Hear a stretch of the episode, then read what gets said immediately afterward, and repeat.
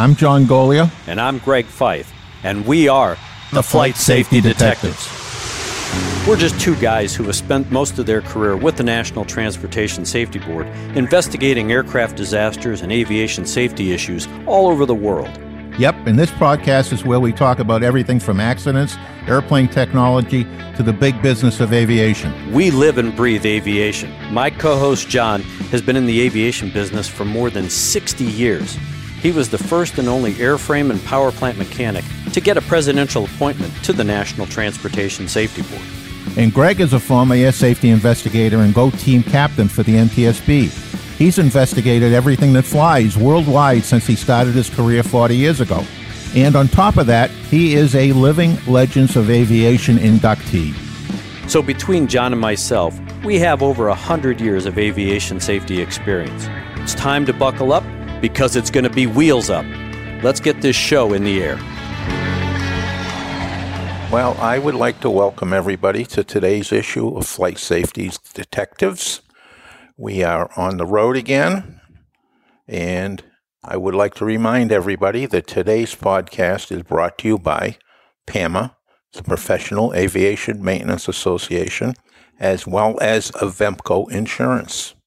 Avemco specializes in general aviation insurance, so if you are in the need of insurance, whether you're renewing, buying an airplane for the first time, an instructor looking for insurance, give them a call. Their number is 888 879 0389. Again, 888 879 0389. And I would also like to thank all of our listeners who have emailed in ideas for the show.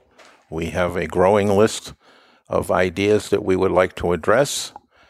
And we would also like to acknowledge those people who help defray the cost of these shows, which Greg and I have funded ourselves with some help from our two sponsors. And if you want to, you can log on with Patreon and many other and make small contributions to help us offset the costs. We greatly appreciate it. And without further ado, we can get into today's podcast.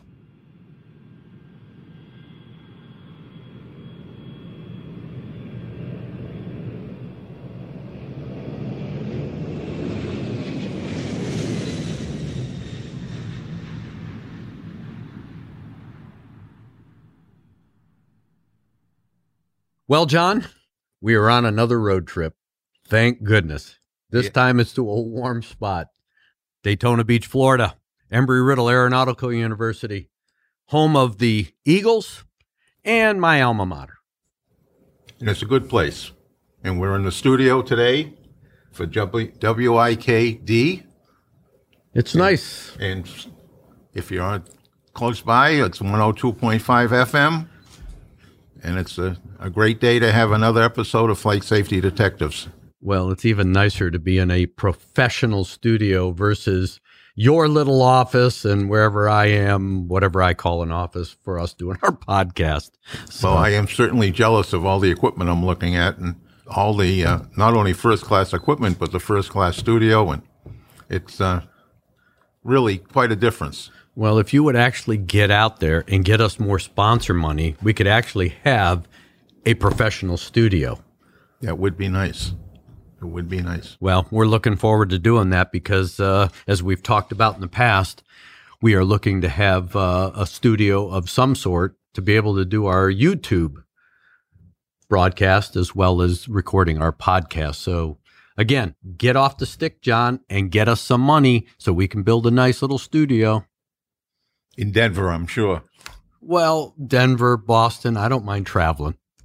So. okay.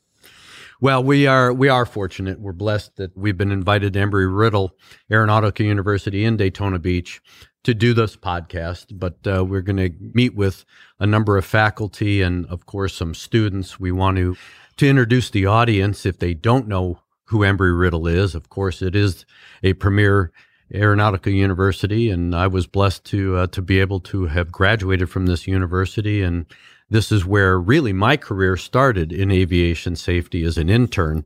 So uh, I owe a lot to the university and I try to give back through a variety of things that I do. You and I have talked about Embry Riddle on previous podcasts, and uh, we've had some folks. And of course, you and I had talked about a young lady who published a paper in the master's program or PhD program that created a little bit of controversy with some of the feedback we got, which we will address at some point, not in this particular podcast, but we will have that young lady on to to talk about it. But today we're going to absolutely talk about a variety of different things with Embry Riddle. And we are fortunate today to have Bob Joyce, who is the Director of Aviation Safety on the flight side here at Embry Riddle. So welcome to the show, Bob. Thank Glad to have you. Thank you guys. Thanks for having us.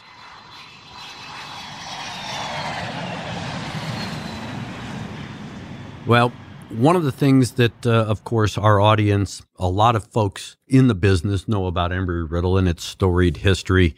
And then, of course, we get a lot of feedback from students regarding aviation, aviation careers, and, of course, universities. Give us just a nutshell. I mean, you've got an interesting background, and we're going to get into that because I think it's very interesting your professional career prior to coming to Embry Riddle. But give us a nutshell about Embry Riddle and, and what you see Embry Riddle is as far as an aeronautical university and the safety culture that's been developed. Because John and I, the whole purpose of this podcast really is about the safety and the backstories and the things that people don't know when we dissect accidents and some of the issues that we address. Give us give us your idea and, and your perspective of, of safety here at Embry Riddle and how that culture has evolved. We're very fortunate here at Embry Riddle. Safety trumps everything else. And that's right from alumni like yourself, the board of trustees, the president, right through to the newest student. You know, we have posters up, you are the safety culture, live the safety culture. So, and we're very fortunate here because for most of our students and flight instructors, for example, that's all they've ever known. And we have a big sign up in the flight ops building safety, quality, professionalism in that order. All three are very important but safety will trump any situation, any kind of doubt that their safety would be compromised, that we won't do the activity. And we can get into the safety culture and the safety management system. But really, to have the buy in from the top right through, I don't like to say top down, right through across the entire university, which includes the alumni, from a, a guy working in safety, it's a pretty fortunate position to be in. Now, John and I have talked on a number of podcasts about safety management systems and tried to introduce it in a in a very generic way because it is a complex subject. But one of the big issues and questions that I get a lot is how do you define professionalism? Because the NTSB has really now put that into their vocabulary when they're looking at accidents and, and a lack of professionalism that have either caused or contributed to accidents. How do we define professionalism here at Embry Riddle and, and what kind of culture or at least definition of professionalism as it relates to safety culture is ingrained in, in the students that come out of Embry Riddle? Well, you know, there's there's the cliche answer, you know, doing the right thing when nobody's watching. But we do really take that to heart, and we have kind of a, a, another challenge here because we are we deal with emerging professionals, right? They're coming right out of high school, and we're introducing them to a whole lot of different concepts, a whole, whether it's doing your laundry for the first time by yourself or living on your own, right through to this is an aileron as we start teaching them the flight side of things. So, but we ingrain that from day one and we, we show them the resources that are available to them. In fact, for our flight students, the first oral they'll do with their instructor is they get a tour of the flight ops building, get introduced to the different professionals within the building and how they can help them. So, and then right through to our flight instructors who are kind of heading off to the airlines that are young professionals. But on top of that, we also have ingrained professionals that we get to work with, like yourself, the faculty, the staff, our fleet maintenance. They're entrenched in their jobs. They they live here at Embry Riddle. So some of the conversations I'll have with, say, fleet maintenance folks is part of our job in the flight ops building is to teach that professionalism, whether it's you know picking up a piece of paper on the floor right through to knowing your flight operations manual and adhering to the different protocols and procedures we have in place, but also understanding it's a lot of information. They're new. So part of what we're doing is, is still teaching that, that professional uh, approach to flying airplanes. And one of the concerns that John and I have had in the past, especially with flight instructors that are looking to build time and then move on to a bigger and better career, is keeping their head in the game.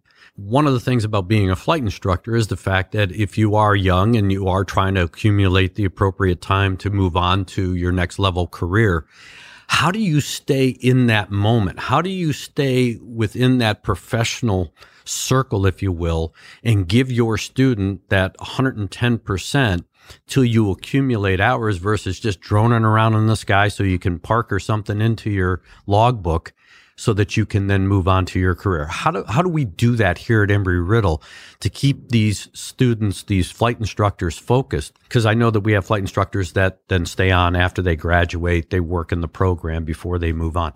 How do you keep them reined in and keep them thinking not only safety, but of that professionalism so that they don't just sit in that cockpit and, and they give the student what they deserve, and that is the highest levels of safety education as they are going through their flight training. It's a great question. And Ken Burns, a few years back, created the Flight Instructor Quality Assurance Program, which the first job I, I had here at Embry Riddle was Quality Assurance Manager for the Flight Department. And when people hear that, they usually think maintenance of a QA position. But we have uh, senior instructors that are mentors that will observe OROS flights and FTDs. And it's more on the training side, but it's also helping that instructor, instructor, if they are sort of getting distracted by something to stay tuned in. They'll debrief with the mentor. We, as the flight safety department, will share different scenarios that have happened uh, or any trends that we're seeing, all de identified, of course, but we meet regularly with the training teams to uh, share these events just to make sure that they're aware that these things can still happen. And as you said, you can't have a bad day as a flight instructor. You have to be tuned in, not only just for the quality instruction, but um, primarily keeping your, you and your students safe. And again, one of the issues that John and I talk about across the board, not just on the flight side, but of course on the uh, on the maintenance side, is that accountability and again, it's real easy to point the finger. Well, yeah. I didn't do that. It wasn't my problem, or it was a bad policy and procedure, and I was just told to follow it. What kind of culture is there here where if you have a flight instructor and they see that, hey, something could be done better, or this doesn't appear safe to me, or something to that effect, what kind of reporting system have we built into this flight school? We know that it, it occurs and it, and it exists in, quote, a safety management system within an established organization like an airline of a non punitive reporting system. How does that work in a flight training environment at a university like this? That's a great question. So, my position as director of aviation safety, I'm not actually part of the flight department. I report directly to the dean of the College of Aviation. So, my office is actually downstairs in our flight operations building. All the training folks have their offices upstairs. My windows are frosted if we want to have a closed door conversation. So the instructors know they can have a confidential conversation. We have a confidential reporting system. We use WBAD as our reporting system. So usually, you know, if they don't want to do it on their own, they can come into my office. I can help them write the report or our, our student assistants. We all sign confidentiality agreements within our everyone that works in our office the flight training guys are great. They know they won't even ask for names, and they really don't care if someone has a situation that uh, we need to remediate a little bit. But they know the door is always open. If they see something, say something. We push that constantly, and it's actually happened just this week. We've had a couple situations where somebody saw something that might be a concern. They've come to my office, and not only a flight instructor, but dispatchers. Uh, mm. This was the other situation, and they know that they can say it confidentially, and then I'll find a tactful way to to approach that subject. And now, do you deal with maintenance folks as well, or are you just with the flight ops? Yeah, we know we were involved with fleet maintenance. Then they've brought the AMS, Aviation Maintenance Science, into our world recently and working with their safety management system. And, and then just in the last few weeks, the unmanned aerial systems, UAS, has now come under our safety management system. And really, the dean of the College of Aviation, Dr. Stolzer, I mean, he's written books on SMS. He, he knows it so well. And, and all of those departments are under his supervision. So it kind of made sense to bring those different flight departments into aviation safety because it's all related. And that reporting system goes across the board. Yes. So whether it's maintenance or, or unmanned vehicles or whatever, the reporting is the same if there's exactly. any kind of safety related hazard or issue. It is. And, you know, in fact, with our fleet maintenance, it's a confidential reporting system. And one of their guys, one of the mechanics was great. He goes, Well, you know, the one computer we use for our confidential reporting is right in the middle of the shop. Mm. so, like, just an observation like that. So, we've actually changed how they report so they can do it confidentially and not go to the one computer in front of everybody else.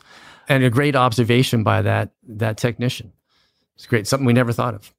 Wow, that's a, that's interesting twist. See, because mechanics are trained to observe. Right. Yeah. So they know when someone goes to that right. computer, and it's a different world in the shop. I mean, it's not as big. You know, we've got 150 to 200 flight instructors, 1,200 to 1,400 flight students, whereas in the shop it's a little more intimate group. And if something happens, you know, they might all turn their head and go, "What was that?" So it's a little different approach to.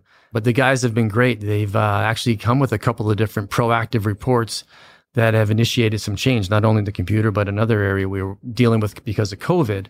They saw where safety was compromised in how they're communicating with the pilots. And because of that report, it kind of spurred some conversations and a risk assessment. And we went back to how we used to handle the clipboards and writing up airplanes.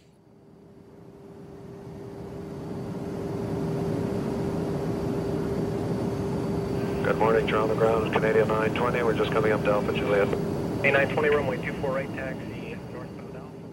After somebody reports something and you get into it, and uh, maybe you've reached a conclusion, or maybe it's an open item, where does it go from there? So we'll get findings, look for recommendations. And depending, again, I'm not a mechanic, so we might go to someone in the shop. We have a liaison in the shop that's an A&P. On aviation maintenance science, we have one of the faculty who's done a great job. She's given up some of her teaching side to be a safety coordinator, coordinator for aviation maintenance science. And we're looking to do the same thing with UAS. So we'll, we'll go to those. I'm a flight guy, so I can deal with a lot of the situations within flight. But if it's a situation where maybe we think some remedial training is required that, and we don't do that in the in the safety office. If it's a flight person, for example, we'll send a de-identified version of the narrative to the chief flight instructor He'll forward that to the manager of standards. He'll ask me for the name so we can assign a standards pilot to do the training. And we kind of reverse the process and close it out. So, and the same on the maintenance side. Again, it's a little more challenging to be completely confidential in maintenance. If somebody drops something or something happens, they all kind of know, right? Or somebody gets hurt.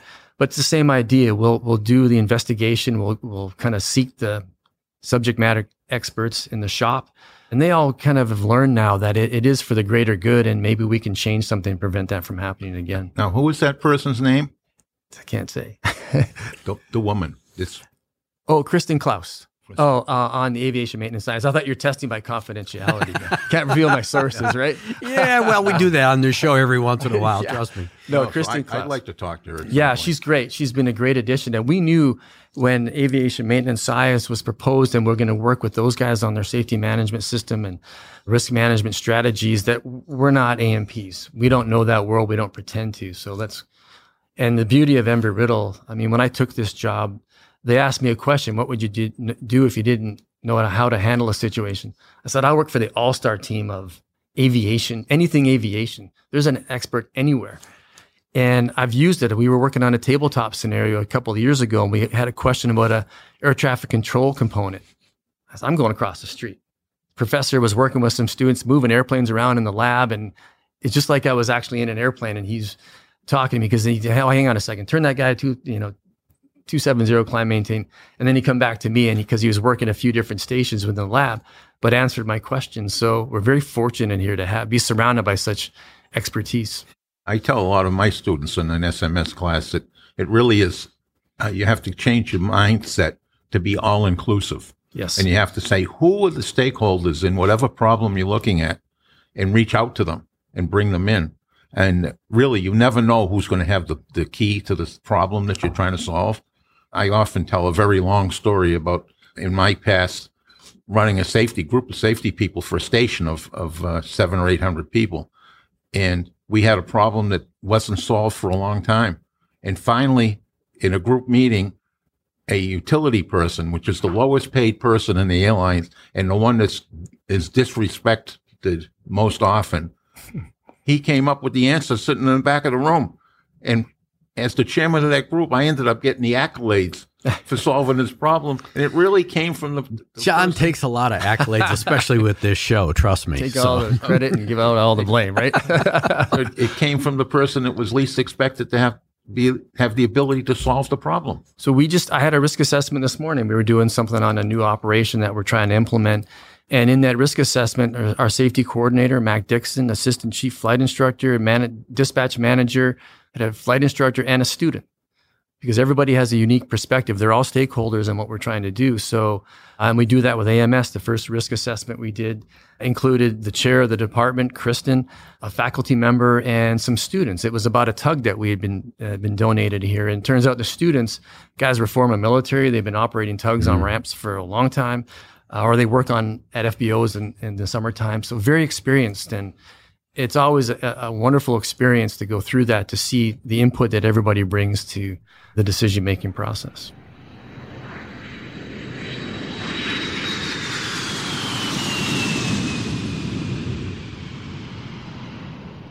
One of the things that I've been preaching ever since I've been preaching aviation safety, and one of the concerns about having a flight school is that in this type of environment, whether it's here at Embry Riddle or any other flight school, we're all training as single pilots, if you will. You're flying with a flight instructor, but a lot of your training is done as a single pilot because eventually you're turned out as a single pilot. How does the school then train this team concept and really train CRM? Because I think CRM starts in that training environment with a student and a flight instructor because you have to have effective communication. You have to work together. If there is an issue, you got to be able to have a transference of control. So you're working in a crew environment, yet we don't really look at it as a crew environment in that training scenario. And you have to have this communication skill. You have to have these CRM skills, if you will. How does the university train that so that when we do turn out students and they do go to an airline or an operation where it's going to be a crew environment, they're able to adapt? You know, it's really the onus. Um, there are classes on, on CRM, but one of the things we do when we're training our flight instructors is setting the culture from day one. In fact, as a flight instructor myself, and I was just having this conversation with an instructor yesterday, I would tell the, the newest student if you see something that doesn't make sense to you, speak up. I'm not too proud. We're in this together. And um, it's that inclusive and open communication within the cockpit. You know, it's and, it, and that's kind of how these people, these young people are now with social media. There's so much communication that's happening. Some of those barriers have been broken down, and through you know pilot flying, pilot not flying roles and responsibilities. That's from day one. It's busy uh, here to learn how to fly at Embry Riddle here in Daytona Beach, but once they get over that kind of initial hump of the, congestion and the traffic, I tell them, you know, I've flown into New York, Chicago, LA, and those airports aren't any busier than ours. The difference at those airports, it's airline crews coming and going. There's two of them up front. They know what they're doing. Here, it's a training environment, so the communication is key. And even a solo, that single pilot operation, we'll talk to students.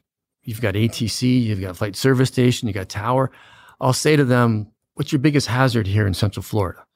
And we'll get down to other airplanes, right? Because it's a flight training environment. And I'll tell them, "Well, who's in those other airplanes?" And they'll usually say students. I'll say, "Okay, well, who else is in that airplane with that student? If you need some help." Oh, a flight instructor. I said, yeah, there's a whole airborne cadre of flight instructors, whether it's ours or someone else's here in Central Florida that are part of your crew. And we've had, we gave out a safety award to one of our flight instructors a couple of years ago that helped a student that, a solo student that was having some trouble in the pattern, got on, on the frequency and helped that pilot land the airplane safely. So CRM isn't just within the cockpit, as you know, there's all kinds of resources and we make sure they're aware of those. You know, we we live in aviation and and we have the greatest high tech airplanes and the latest computer controlled instruments and you know the latest and greatest in general. But the, the still the bottleneck has still been communications all along. In my generation, I worked at the airlines. Maintenance didn't talk to the baggage handlers. Pilots talked to maintenance, but they didn't talk to anybody else. I mean, it was all vertical silos and would have to go up the chain, cross over at the manager's level, and come back down.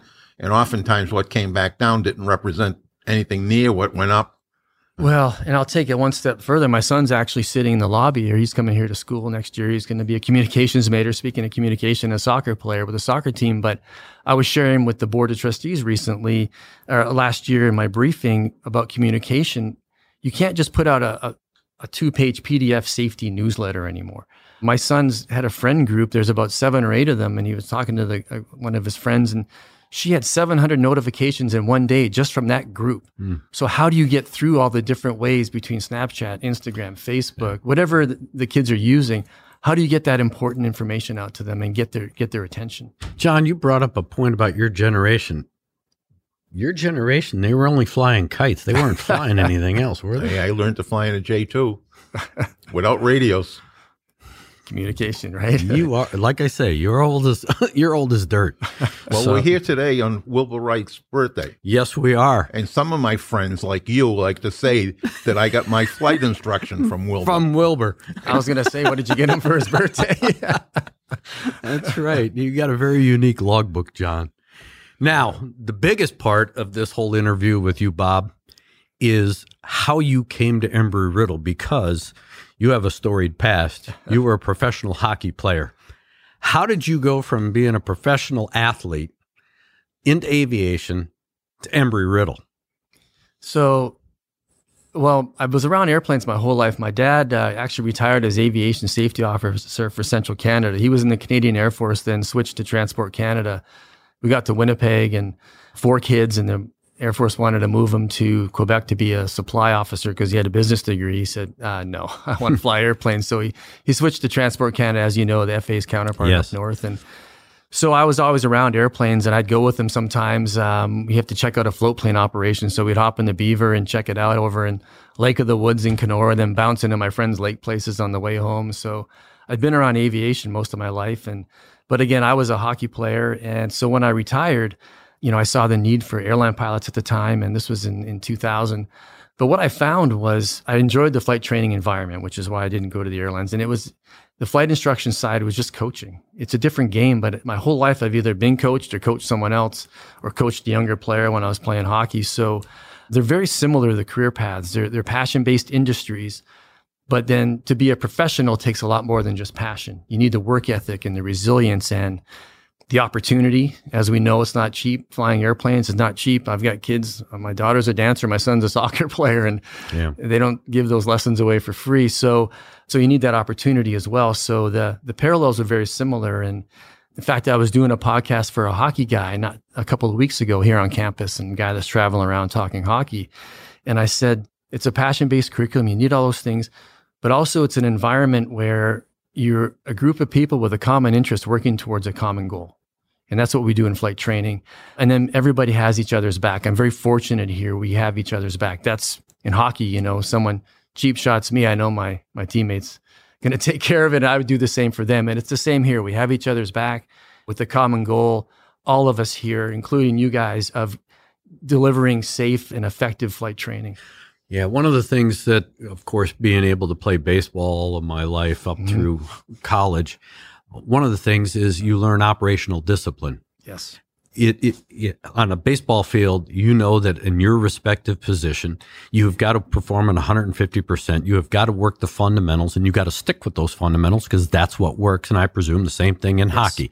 You go back to the fundamentals. You don't, I mean, yeah, you may get a little crazy and you may stray outside the box, but as long as you maintain that high level of operational discipline, you're going to be successful. And of course, we talk about operational discipline in the cockpit. Yes. And in all aspects, even in the in the maintenance hangar as well. As long as you maintain that high level of operational discipline, you're going to be successful. And I presume that that carries over from your professional days as as an athlete, but how does that translate into what we do here in this training environment and how do we stress that? Is it hard to ingrain that in a in a student pilot going through Embry Riddle? You know, there's times when they might stray from it. And again, it's just so much information they're getting so early in their career. But we stress that from day one, that operational discipline. And there are times when you have to think outside of the box, given a certain situation on the baseball field or on, on the rink or in the airplane. But we do, we, we stress those fundamentals. As a hockey coach, I also coach the hockey team here, and it's all about fundamentals. And they'll say, Coach, we need this system or that system. I said, You need to make a pass first, right? Yeah. So the parallels of the careers, you know, you didn't get that opportunity in the baseball field without doing the work. Now, somebody, you might know someone that gives you a spot on a team, but you're not going to get on the field and stay on the field without performing. And it's the same with our flight training. We're not going to give the keys to that airplane unless you've done the work and demonstrated that you can do that, you know, through the check ride process and evaluation. So, yeah, the career paths of a, any kind of professional are very similar. It takes the work ethic and the And you carry that that same kind of analogy one step further. It's one thing to get in the door yes, to an airline or an operation where you're going to either fly it, fix it, or manage it.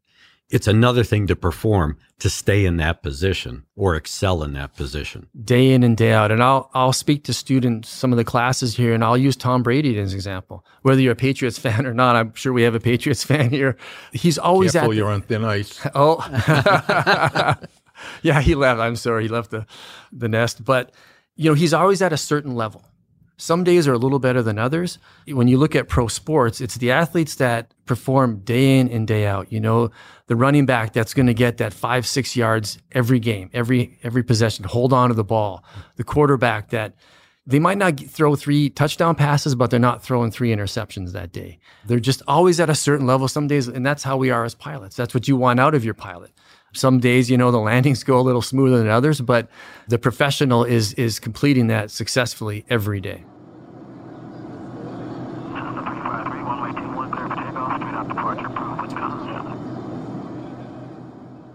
Well, Greg, it was great having Bob Joyce on this show. It's great being at Embry-Riddle, but we'll wrap this one up and, and move on to our next adventure here at the university.